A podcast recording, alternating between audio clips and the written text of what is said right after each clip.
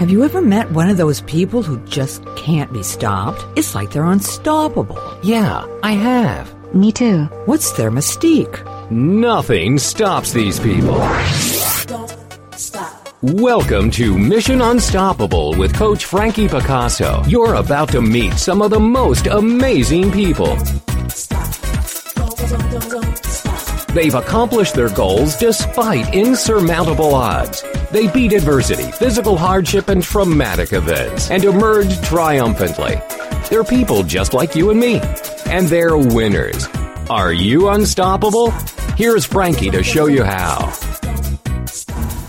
Well, welcome.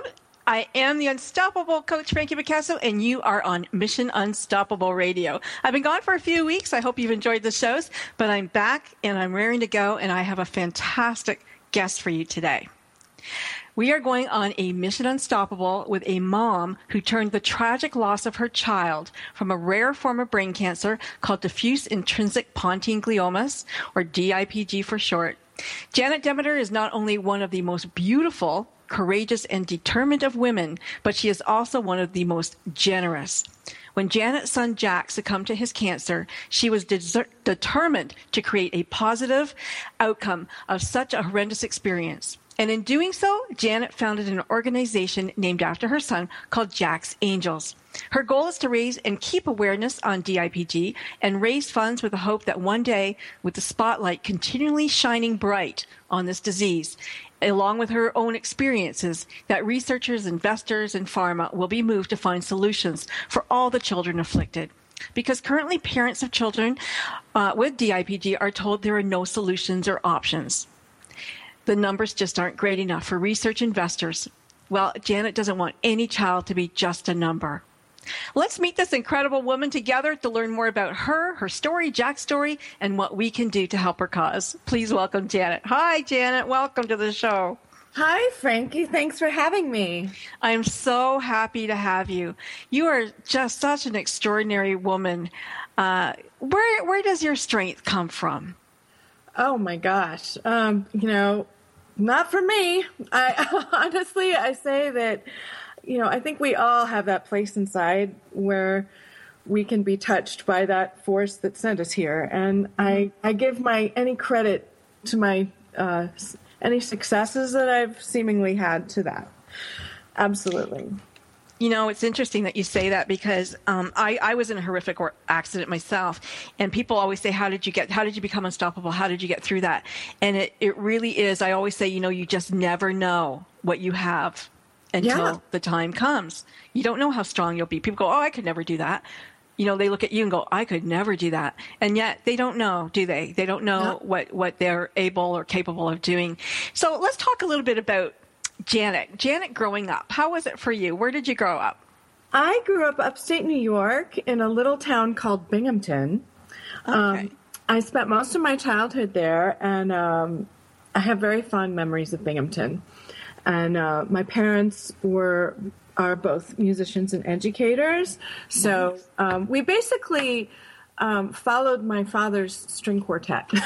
He- okay. he he. I was born in Grinnell, Iowa, because the quartet was uh, in residence at Grinnell College when I was born in 1967, and then uh, I think I don't really remember very much. We were two when I moved to um, Binghamton, New York, but. Um, so I experienced lots of concerts, lots of cocktail parties. Yeah. you know, we would go to we go to San Francisco every summer. At, during one point, there was like seven years where every summer we went because they they had um, a conservatory that they did. Um, but what it- did your mom play? she's a pianist and and, and uh, music theory.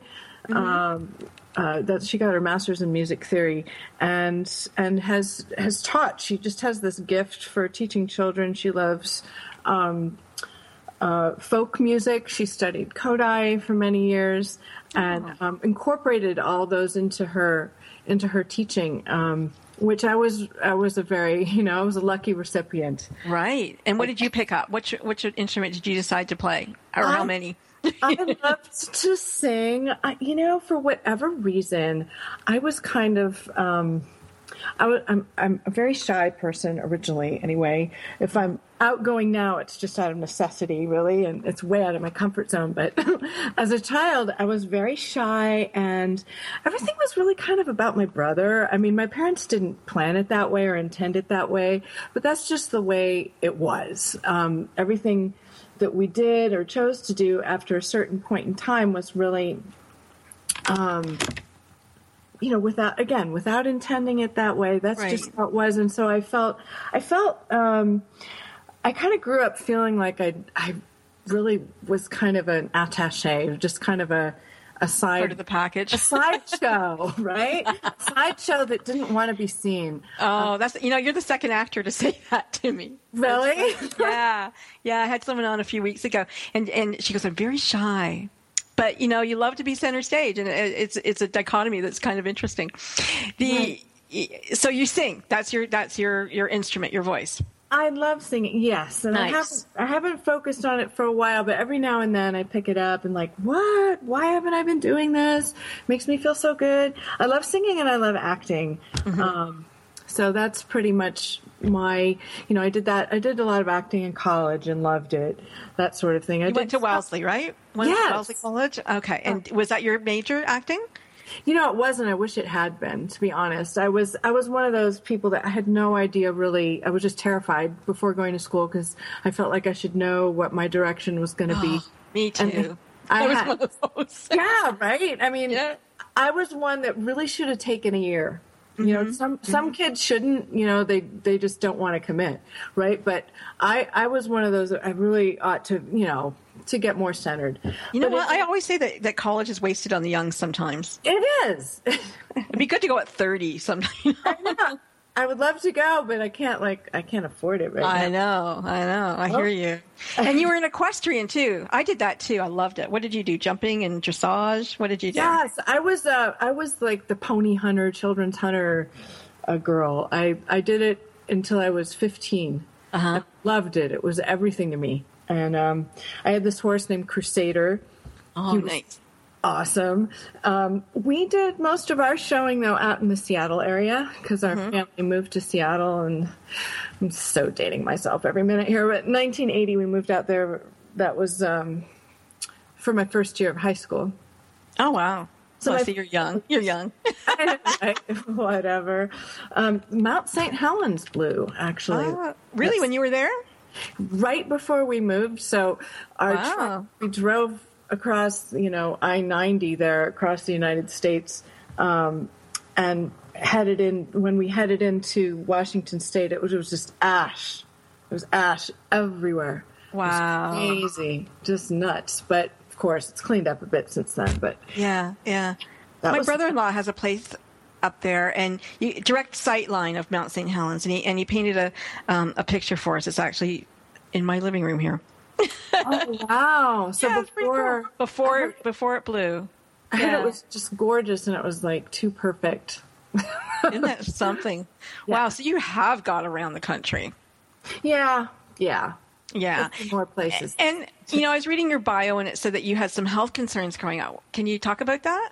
Yes, um, actually, I think it's really important because th- these kind of health concerns, I had mental health concerns, and they don't get addressed with Right. the same kind of um, seriousness. There's more of a moral, you know, attachment or stigma to them, and it, Mm-hmm. there really ought not be. But um, yeah, I had I had some pretty severe emotional um, disorders. I had I had an eating disorder, which was dreadful. You know, I feel lucky to have survived it, and um, Yeah. so I wasn't, you know, this was, it kind of developed through high school, and um, I really had to fight to make it through college without just completely losing it. I felt like each semester it got a little harder, and my, my eating disorder and my depression and anxiety took like 80% of my mental life. So it really, it was hard. It was hard to get through, and those kind of eating disorders, uh, bulimia especially, is terrible. is really hard on your body as well. And, Right. I spent really my 20s and early 30s um, in and out of hospitals. It Oh was wow. it was not great, but um, Well, they say it afflicts the the smart girls.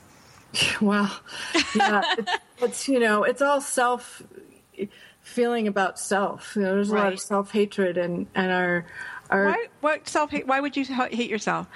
I mean, you look at yourself and you're like "Oh, stunning. So what? What? What was going on in your head? It is important to was- address it. the, I don't know. I, I think some of it had to do with you know unfortunate things that you know ha- it can happen in any family. It's Sure. just things that I the way I reacted to it. I I know my parents did the very best they could, and they did. I love my parents very much, but they were both somewhat self-involved? Yeah. and um and Yeah. everything seemed to revolve around my brother and i didn't have a lot of self-worth as a girl as a woman even though i would hear the, you know the lip service was oh you can do anything you're so talented but i never really felt that backup i never felt guided i felt pretty much on my own um so you know it was just that i was kind of a borderline i felt like a borderline person so That attaché you mentioned. Yeah, it's just taken me a while. It's taken me a long time to grow up. You know, I just, not, I don't know how to put it any better than that. Yeah. that. No, I understand that. So I think you said that. Did you say that you got um, married a little bit later in life, or did you have children later? Which was that? Both, both. Both. Okay. And my husband, he was 51 when I met him, and he hadn't been married or had kids either. Wow. And I was, uh, see, I was 38 when I had Sophie, and we got married a couple months after um, I had her. So she was a little baby, and we we had her christened in our um, wedding ceremony, which Oh was wow, that's special. yeah, yeah. Uh, How did you meet your husband? We're gonna go to break in a minute, but I just maybe if you can tell us kind of yeah, you met him. real quick, real quick. Um, I met I met him because let's see, I met him at a at a meeting um, that was for a gathering for people that um, that are in recovery Okay. because I had several afflictions Mm-hmm. um, that I dealt with, but um, and he was just he was a breath of fresh air and. A horse brought us together, and I'll tell you Nice. about. Okay. Well, a horse. A horse is a horse, of course, of course. And why wouldn't he bring you guys together? that's it. I love it. Was his name Francis? Um, I'm just joking. I just dated myself because if you don't know who Francis is, wow. Okay. Do not go anywhere. We are coming back with the amazing Janet Demeter. Stay tuned and stay close. You don't want to miss any of this action. That's right. Don't stop listening. Mission Unstoppable with Coach Frankie Picasso will continue right after these messages. Stop. It's words you never heard.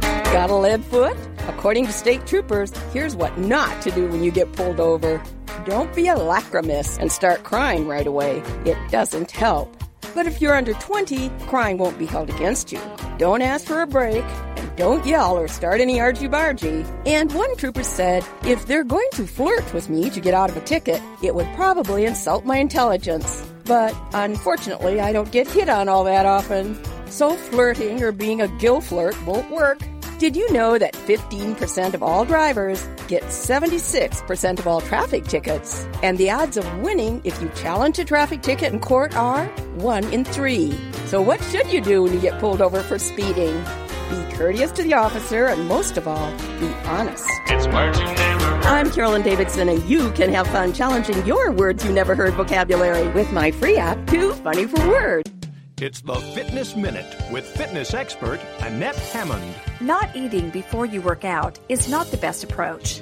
Low blood sugar can make you feel weak, faint, or tired, and react slower because your mental abilities are affected. You may feel lightheaded or dizzy. But eating too much before your workout is not a good idea either. It can cause you to feel sluggish and have cramping and give you an upset stomach. It can cause your muscles and your digestive system to compete with each other for energy resources. It is best to eat large meals at least three to four hours before working out, and small meals two to three hours before exercising. Go by how you feel. Eating a piece of fruit or drinking a sports drink right before you work out works well for many exercisers. For the Fitness Minute, I'm Annette Hammond. To hear other fitness and weight loss tips, visit our website at AnnetteHammond.com.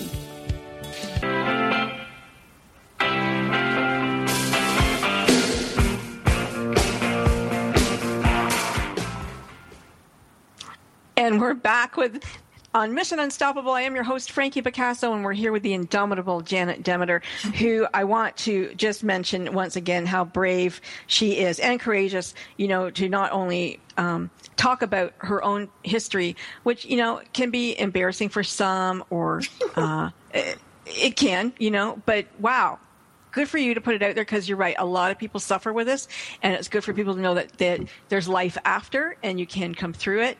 And you're just showing us in so many ways how unstoppable you are. So good for you. Now, you're going to tell us about Barry and how you met him. Um, there was a horse involved. Yes. Well, actually, he- he had just adopted a Mustang, a wild Oh, Mustang, nice. and he was the conversation piece. He was the, you know, the chick magnet for me. Mm-hmm, So, so we started talking about his horse, and and I lit up because at that point in my life, I hadn't been around horses in years, and um, so at any rate, we struck up friendship. He introduced me right away to his friends, and we all started hanging out. And um, not that much later, we decided it would be a worthy experiment uh, for us to to cohabitate. So we did. Nice. Yeah. So he was 51 years old and never been married. Why? Do you know why? Um, just- you, you know, he told me I didn't really learn that much about his history, but uh, until a bit later. But basically, um, I knew that he had been in a couple of relationships that had gone really wrong, and he spent a number of years in therapy trying to figure out, you know, what am I doing to attract this, you know, mm-hmm. this, and how what do I do to change and grow? And so he had been for a period of time although he wasn't still in therapy, he was hesitant, you know, and he was he had actually gotten the horse in part to help him to open his heart because he really felt like learning how to be with this wild horse and learning how to communicate with him like a horse um, had taught him some things about the heart and to just let go and be open so he attributes our meeting actually to the horse The horse brought you together. Yeah. I love that. So Yeah. you, you have um, you talked about Sophie, your daughter, who was born, and and and christened on your wedding day. That's exciting.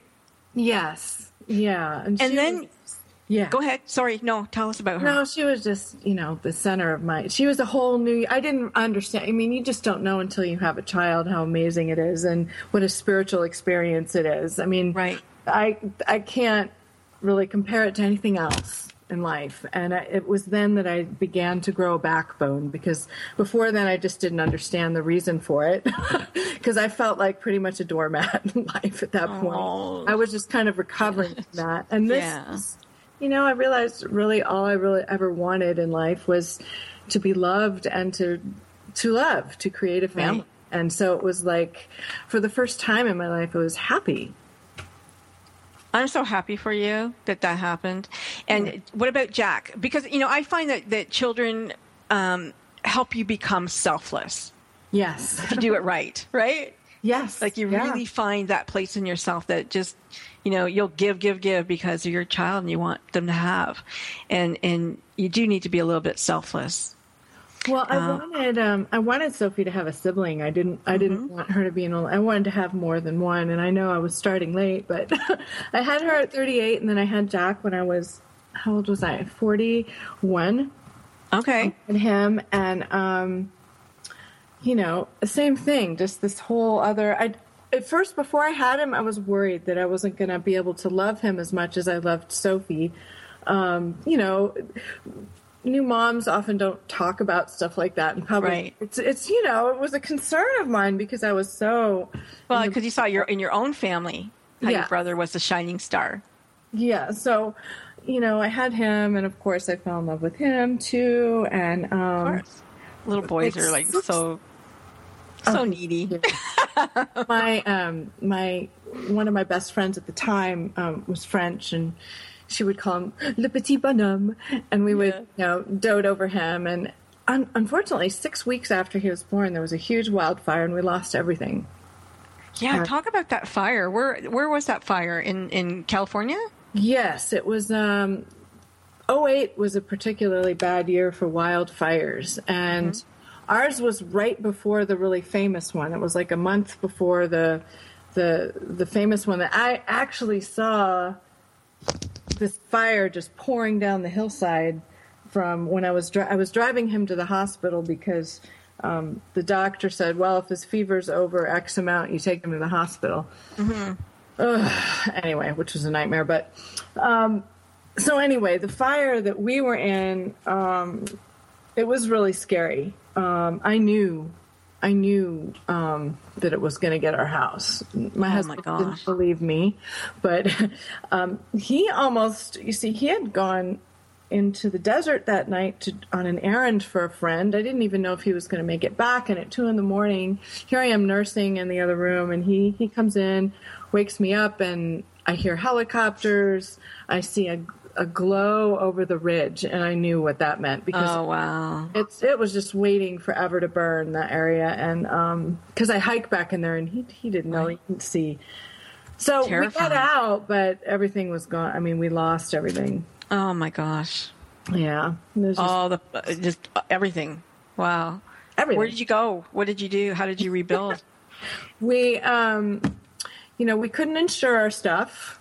I tried like six months, a year before to get insurance. I tried a couple of times, couldn't get anything insured. So we, um, we just because of where you lived, or because of where it was. Uh, Okay. It hadn't burned for 24 years and it was due.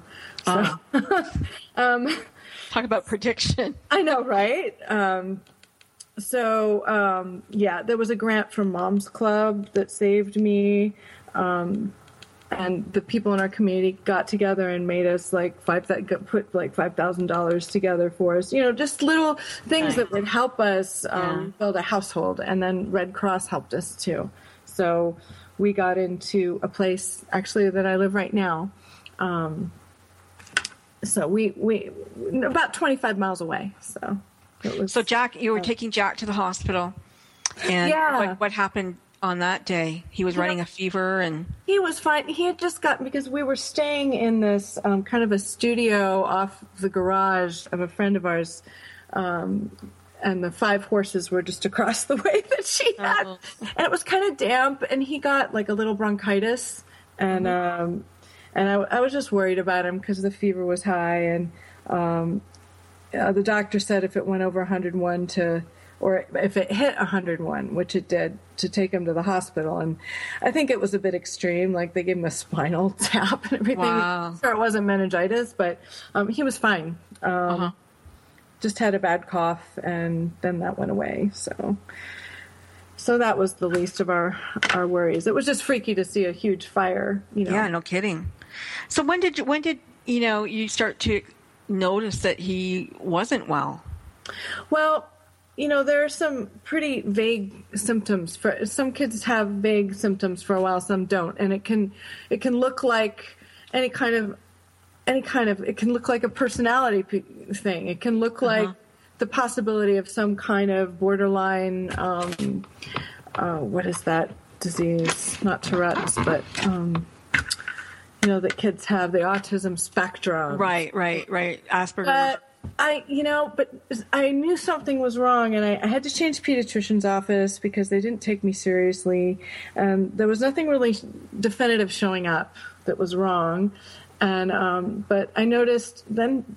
Then it was the irritation with things that started to increase for him, and and a couple of scary things like he would get terrified of looking up from the shopping cart. I mean, it was obviously not a behavioral thing. He was reacting to something scary mm-hmm. that was scaring mm-hmm. him, and and then you know this was all the more intense symptoms were within a few weeks, and then he started limping, and and holding his so how, arm. what, like how what how long a period was this? Like a year, six months, like from Well, beginning was- to diagnosis. Anyway, the you know the the onset of the the symptoms that have you take them to the hospital be diagnosed because you know there's something's wrong it's very quick. It's very sudden unfortunately and i hope that um, with the, the public learning more about brain tumors and pontine glioma brain tumors are the leading cause of cancer related death in children.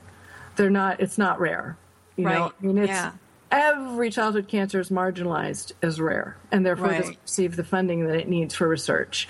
But, you know, and DIPG is the second most common one. And it's constantly, you see the tag very rare, rare.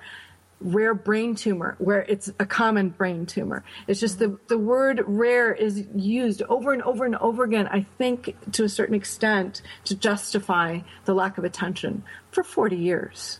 you know. So it's, Yeah. a, it's it's been around. There's there's about 300 children roughly every year that get it and are told, oh, they're going to die. We have nothing for you because um, it's not a worthy enough investment. Where you know what happened to No Child Left Behind? What happened to No Man Left Behind? You know, it doesn't. We're not extending that to our children with cancer. And so, you know, if it were, Do you oh, think? I mean, you know, let me ask you the sixty million dollar Yeah. question. Do Yeah. you think that there's a cure for cancer? I- it's just a matter of our, our making it a priority. I mean, I, I it made me really happy to hear about Moonshot until I realized, you know what, it's going to be business as usual when it comes to our kids. It, it feels to a certain extent, and I hope I'm wrong, and I may be, but it feels like a political whitewash of the childhood cancer awareness movement, which has worked. There are people that have worked longer and harder than me to bring it to the forefront of the um, you know collective consciousness, but it's it's going to take a, a little more fighting. And um, I one I'm a little more cynical than you. I really feel that there is a cure for cancer. Oh, and I that there's no money in it, in, or you know that they don't want to lose all the money. No, no, no, Um, no, no, no. and- and- These yeah. are greedy, greedy people in power. Yes, Greedy yes. people in power. In the long run, it's a huge win financially. Anytime Right. there's been a bit major breakthrough in science, new industry, new jobs, boom, huge. But it's just people don't want change. Right. Yeah. know? We're going to go to break in a minute. Um, I, I I want to carry on with your story about Jack because it's it's you know we want to make that come alive for people. Um, just before we go to break though, there there was a I don't know um, I, I saw a show the other day, a documentary about the, these doctors using uh, HIV to cure cancer. And, and they did it in children, and it was absolutely phenomenal, uh, and worked really well. it was pretty Wow. incredible. Yeah, I mean, people are some people are really trying, and others, you know, like you said, it's, it's just a money game. And um, uh, one person I know, he he he said, you know, run from the cure, not run for the cure because it was like they were running from the cure of cancer because you know the money the dollars just keep coming in we are going to break no matter what you think about this which side you're on stick around come back we're going to talk more about jack and children's cancer Mission Unstoppable with Coach Frankie Picasso will continue right after these messages. Stop. It's the Fitness Minute with fitness expert Annette Hammond. There are two types of diabetes type 1 and type 2. CNN reports that type 2, or adult onset diabetes, develops over time due to low activity levels and a poor diet that causes excess body weight. The Centers for Disease Control states that 26 million Americans have diabetes, and they estimate that 79 million people in the United States over the age of 20 have elevated glucose levels or prediabetes. Diabetes can lead to kidney failure, blindness, lower limb amputations, heart disease, and stroke. The good news is that type 2 diabetes is for the most part preventable. Exercise and good healthy eating is the way to avoid diabetes in your life. Make good food choices and stay physically active. For the Fitness Minute, I'm Annette Hammond. It's words never heard. A new study finds the happiest couples sleep the closest together, as in less than an inch apart. A survey of 1,000 couples found that 86% of those who kept such close perimeters reported they were satisfied with their relationship. Only 66% of couples who slept 30 inches apart or more reported being completely happy in their marriage. What's the word for getting up on the wrong side of the bed? Matutolypea. Another predictor of relationship happiness is touch. While 94% of couples who made physical contact throughout the night reported a happy relationship, just 68% of couples who kept their distance did the same. What's the word for the semi conscious state between sleep and wakefulness? Hypnopompic. It's words you never heard. I'm Carolyn Davidson, and you can have fun challenging your words you never heard vocabulary with my free app, Too Funny for Words.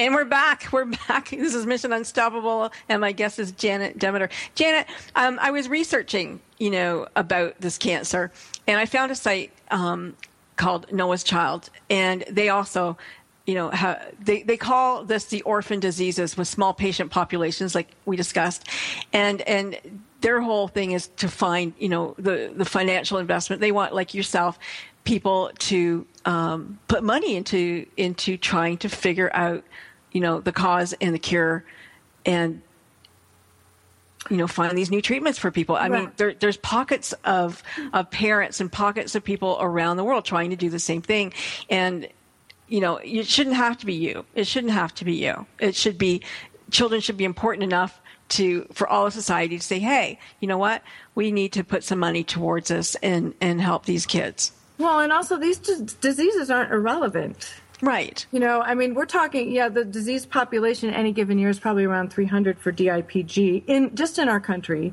and that's some of them don't go get diagnosed, you know, either. Um, Wow.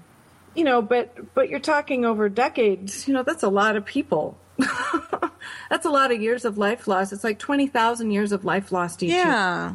And um, so part of what we've Jack's Angels has done. Jack's Angels is the organization I started, and it's really it's been a couple volunteers and me. I'm a volunteer. Nobody gets paid, you know. But um, we worked with our our congressman. First, my assemblyman um, Scott Wilk in the California legislature did a DIPG awareness week for us, and um, this last year, last September, I started working with um, Congressman Steve Knights. He's the 25th District of California um, office to create House Resolution 586, which not only does it designate a week, the fourth week in May as DIPG Awareness Week, but it's really exemplifying D- DIPG for all childhood cancers as this disease that is uh, is rare despite its prevalence. It's um, it's a very stubborn disease. It keeps coming back. It's a very definite frequency.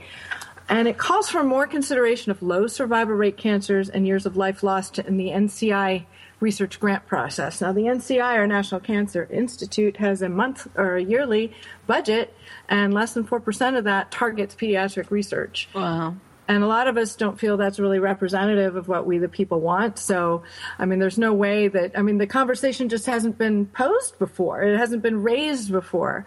Um, but we, we want more transparency. We want Well, more look at you. I told you she was determined, folks. Yeah. and she she's also a radio host on TogiNet here. And what's the name of your show, Janet? It's Childhood Cancer Talk Radio. There you go. So if you want to talk to Janet later, you can probably call into her show.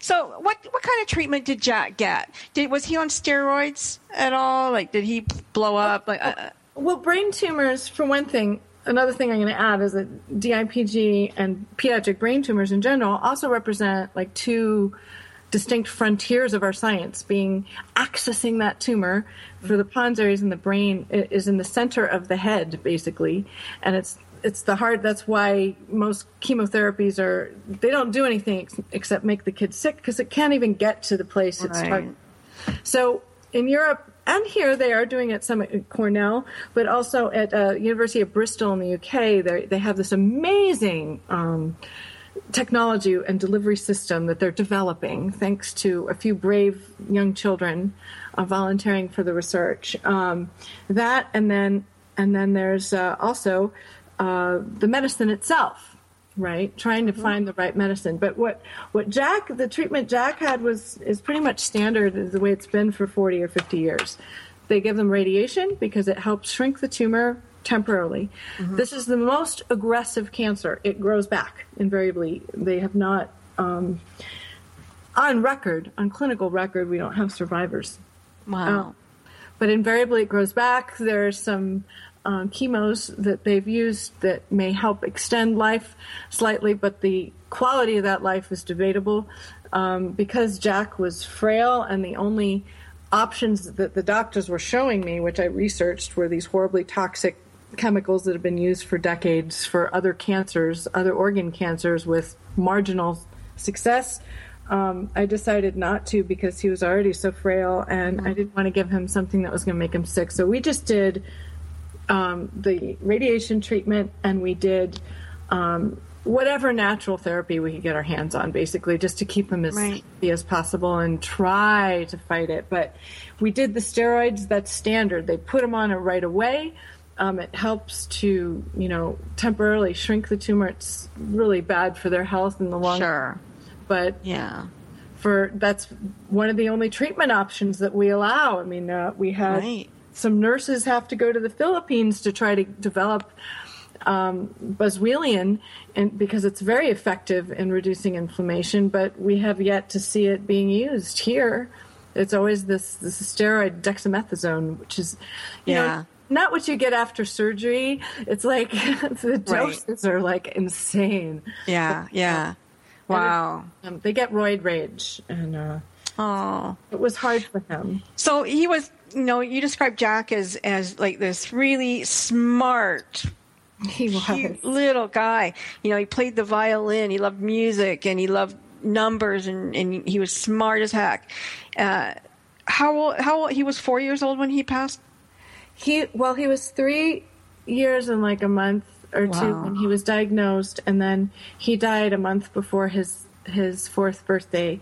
So he he lasted the the median survival time, which is nine months. That's with the radiation treatment.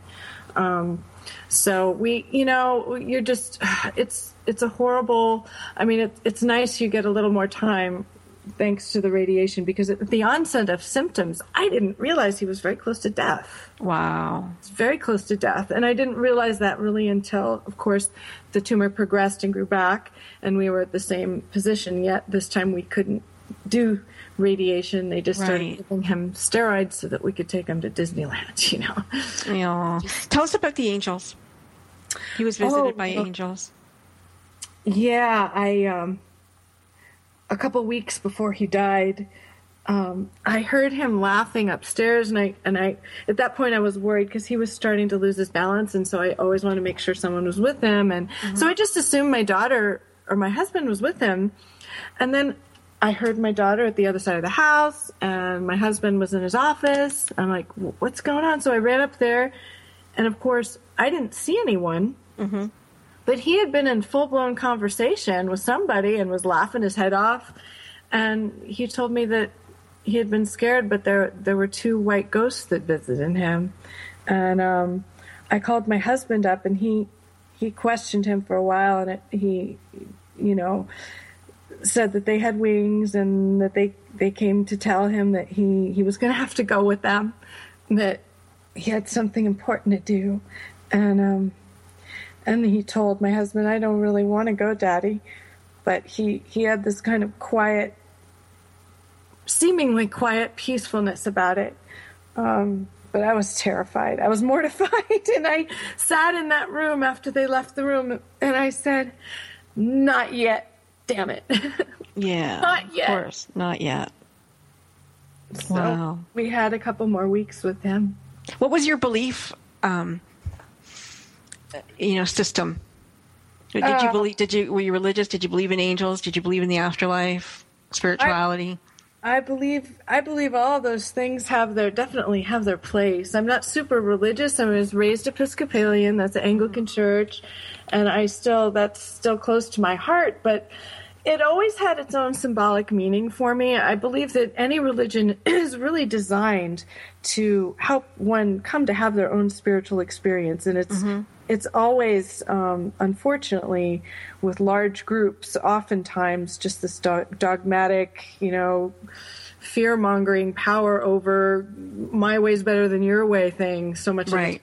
And that's not true of all, of course, all religious people. I mean, I look to many religious people as being examples of, wow, living with purpose and happiness and a sense of truth.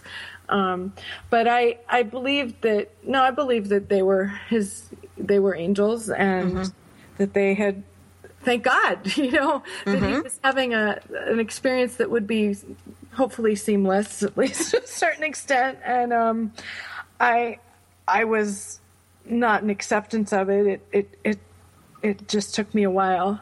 Took me Right. a while.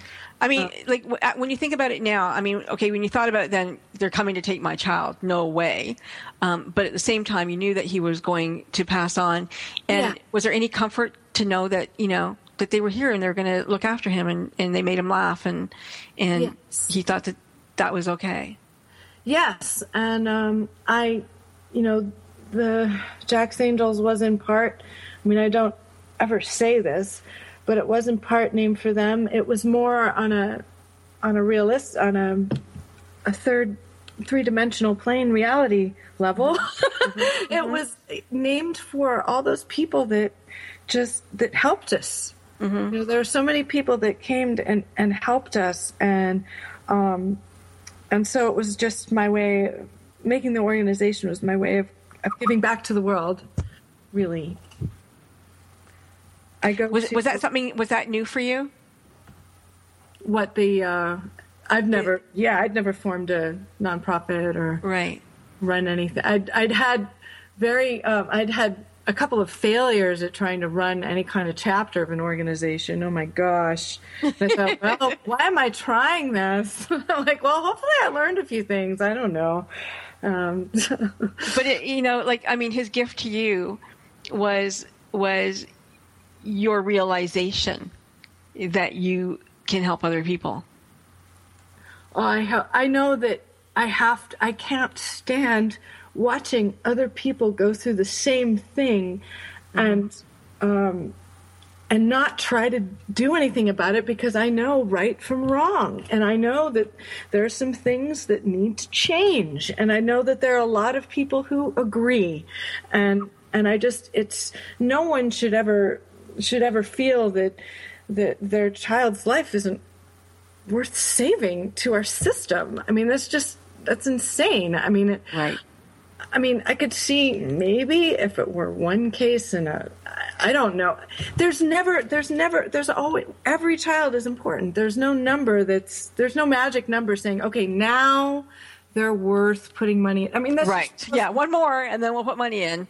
that's Yeah, the money exactly. thing is supposed to be our servant, not our master, and our our system is to a great extent beholden to it, and that's that's that's what we came over in the boat about. Right. You know, like exactly. we need to evolve a little bit here. Well, we are going to go to a break, and I think that that's a good place to stop because it is, you know, what is more important? You know, which comes first, the chicken, the egg, the cart, the horse? Who knows? Is it money? You know, is that where our priority should be, or is it saving children? And, you know, there's no doubt in my mind where it should be. Stick around. Let us know your thoughts. We'll be right back. Coach Frankie Picasso will continue right after these messages. Stop. It's words you never heard. Did you ever wonder about the origin of Murphy's Law? You know the maxim that if anything can go wrong, it will. Murphy's Law was named after Captain Edward A. Murphy, an engineer working at Edwards Air Force Base in 1949. Captain Murphy was working on a project designed to measure how much sudden deceleration a human could stand in a crash. After discovering a transducer constructed for the experiment was wired wrong, Murphy squabashed the technician responsible by exclaiming, If there's any way to do it wrong, you'll find it. In other words, circumvent mistakes and miskabobbles before they happen. Aerospace manufacturers began quoting Murphy's Law to their engineers, and soon it became an eponym. It's words you never heard. I'm Carolyn Davidson, and you can have fun challenging your words you never heard vocabulary with my free app, Too Funny for Words. It's words you never heard. If you're like me, you occasionally have a random thought. Okay, if you're like me, you have a lot of random thoughts. Oneirocritics, professionals who interpret dreams, say random thoughts not only provide meaningful insight into ourselves, but these spontaneous ideas that pop into our heads have an influence on our judgment. And for some of us, these random thoughts provide a little extra self entertainment. For example, when the pharmacist asks me my birthday, I always think he's going to get me a present.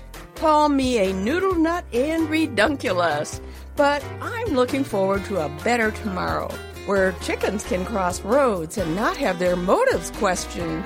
It's words you never heard. I'm Carolyn Davidson, and Words You Never Heard has been brought to you by the Bariatric Surgery Center of Dallas.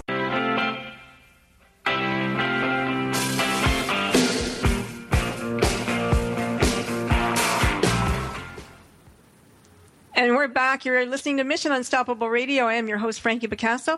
My guest is Janet Demeter, and we're speaking about her son, Jack, who uh, passed from a brain um, cancer called DIPG.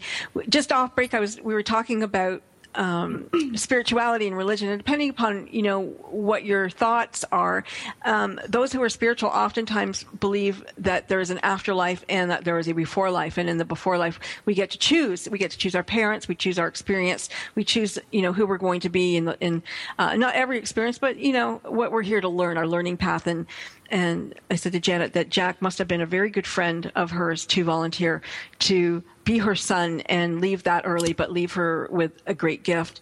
And your response was, Yes. Um, you know, uh, there's something I need to tell you about him. You know, when when he was born and we went through that whole fire, um, which was just crazy, right? Just five weeks afterwards, he, I would, we were in this strange place, and I get up every morning. He would have the most enormous smile I'd ever seen on anyone's face, and he he had this way of just making me feel as if everything is going to be just fine. The most important thing is that we're here, as long as we're here together, everything's fine. And he continued to have that, that kind of otherworldly influence on me. Um, we went through a series of difficulties after moving, after, you know, trying to get reestablished, and we ended up losing our, you know, the, our friends who were, uh, not to death, but, um, who were our our children's uh, godparents. Wow. My daughter's name is Sophie Marie, hyphenated, and my son's hyphenated name is James William, and um, James for his great grandfather, and then William for the gentleman who was um, a good friend of my husband's, and of course Mar- Sophie was uh, named for a dear friend of mine in college, and then Marie was this lady who was a godmother. And at any rate, so and the way that all happened was just so painful and awful. And he, but he was there the whole way through with me. Just uh, again, kind of. And I felt bad. I felt like, gosh, I want to be giving this child better uh, feelings. Yeah. because it was it was an awful time. And then when he died, um, his his funeral, which was we committed his body to ash, um, that morning when I woke up, blasting in my head was "What a Wonderful World" with um, Louis Armstrong. And Right. The, first time I ever heard that, I was in a treatment center. Remember, I told you in my twenties I was in a hospital. yeah. I was suicidal for years at a time, and I remember when I first heard that song, I was like, "Yes, that that's the way it's supposed to be." So that when I heard that song blasting in my head, not from an outer source, but mm-hmm. within, and I felt that feeling, I knew that he had been watching over me all the time. Mm-hmm. And I don't know what the final issue is or the importance of my life. I mean, I'm trying to get this legislation through and all this other stuff, and I don't even know what I'm doing half the time. I'm just fighting, fighting for these kids to be heard. I wear angel wings with ribbons um, for the children who have died, and I walk on. I go to Capitol Hill that way to my meetings because it's like, damn it, these kids are why I'm here, and I might look like a freak. I, you know, I'm not cute anymore. I'm almost fifty, so you know, the angel outfit, whatever. It's, but it, it's to prove a point. These kids are dead. They don't have a voice, you know, and and all these their kids literally on death row right now. DIPG is like cancer's death row. Right, right. And look at you, though, Janet. Look at you. You know, the shy girl who doesn't want to get up and speak in front of people. You know, who doesn't want to be seen. Who who had her own problems is now, you know, the angel for all of these children who are on death row. You are their voice. You are the one fighting the good fight. Well, I hope to be. I hope to help. Well, you some- are. Look at, look at your website. Your website, Jack's Angels Found, Jack's Angels Foundations.com. Go there, folks. Jack's Angels Foundations with the S's dot com. No And- S on foundation. Okay. It's, it's either jacksangels.org, which forwards to There you go. It's even better. Jack's Angels Foundation. Well, go there, jacksangelsfoundation.org. Go there and you can read the story. You can read what she's up to because you're about to put on um, an amazing relay. Oh yeah, an yeah. eight-hour relay. Wow. Well, That's it's you know the relay came about. The, the the what we're trying to benefit is this really cool research project from a new nonprofit biotech company called CCTDI, the Children's Cancer Therapy Development Institute, and I actually had these two gentlemen who founded it on my show, um, Childhood Cancer Talk Radio, and I was just so taken with them and their commitment to our kids. I mean, this, the scientific director left a cushy job at university and was a top NCI researcher. He and, and my friend Jonathan Agin, who's one of our country's best advocates for kids in Washington, um, they founded this company and in their first year had two therapies to submit to the FDA for approval, whereas in the last 30 years we've only had two released for kids. Wow. So they're they're on it, and this this is a DIPG research project that actually is trying to save time for them. And on one microchip, and this the tech has been overseen by a former VP of Intel, um, so, and they're working with the Oregon Institute of Technology kids as well on it. And this one chip is going to test through through its incredible design the efficacy of 12 different promising medicines and find the right combination of two in a period of 3 days. After insertion. So basically, the project we're supporting with the Relay for Jack, which is May 28th at the beautiful Vasquez Rocks in Southern California, Agua Dulce. Um, it's an all day relay. People can run as or walk as far or short as they want at relayforjack.org. There's more information. But this this relay is set up so that all the proceeds um, will benefit this project would need like it needs seventy five thousand dollars to get to the next level. And So- so, what's what's the minimum donation? It's just whatever you want, or is there a minimum Oh, donation? whatever. to- I mean, um, people can donate whatever they want. Um, Mm-hmm.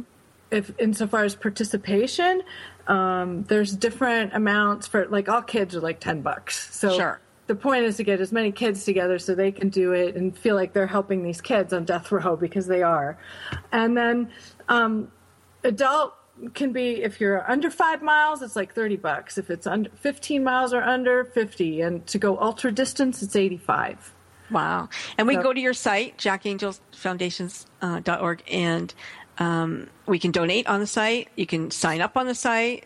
Yes, well, there's a link at um, uh, go to Relay for Jack, and that's all written out the the words relayforjack.org, and that'll take you to um, an information page w- from where you can register, you can donate, you can do any of those things, and also just going to our main site at uh, jacksangels.org.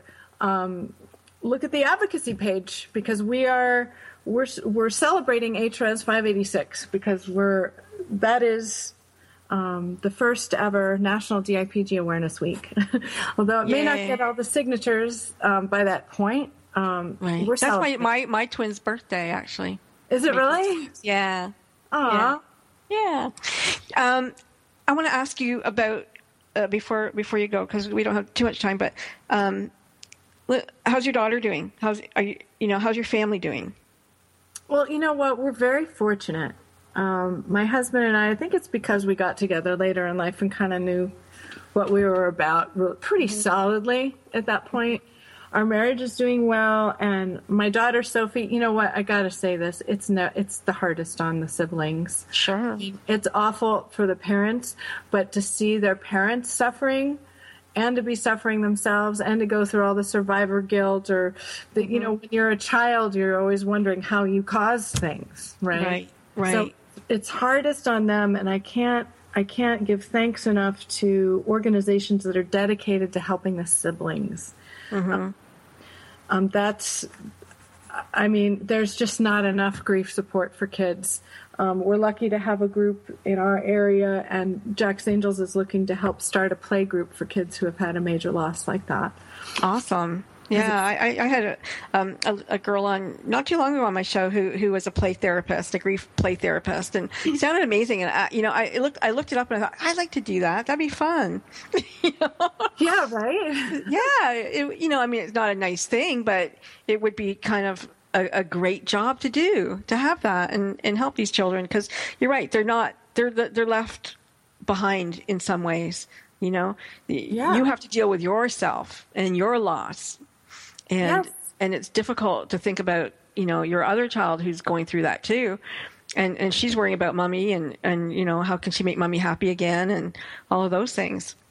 Well, and also the period before the death. I mean, Yeah. the the child who's dying gets all the attention. Right. You know, it's Right. it, there's no easy there's no easy way around any of it, and so No. the kids need support, more support. But you know what, you guys, you know, like maybe maybe it was your age. I don't know, Janet, but no, you know, no, truly. But so many so many families split up after something like this. I know. that that you have, you really do have um, a lot to teach people, a lot.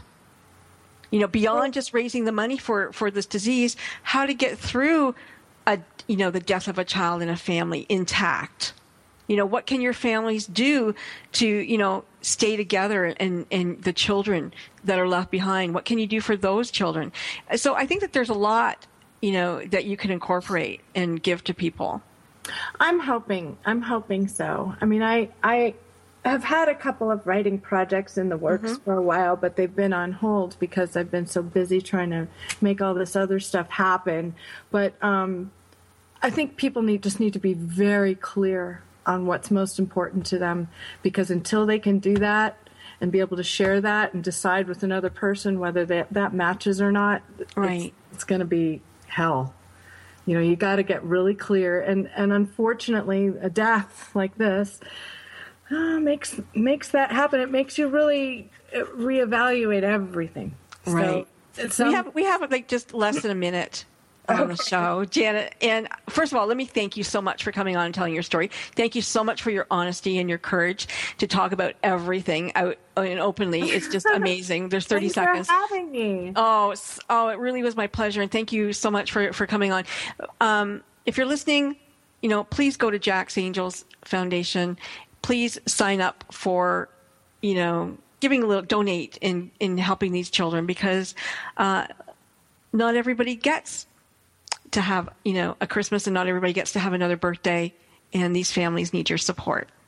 Thank you, Janet. thank you Thanks, everybody. Stay unstoppable, and we'll be back next Tuesday. Stories of people who, when the odds were against them, turned defeat into victory. You've been listening to Mission Unstoppable with Coach Frankie Picasso. See you next time, and always remember Don't, don't, don't, don't stop.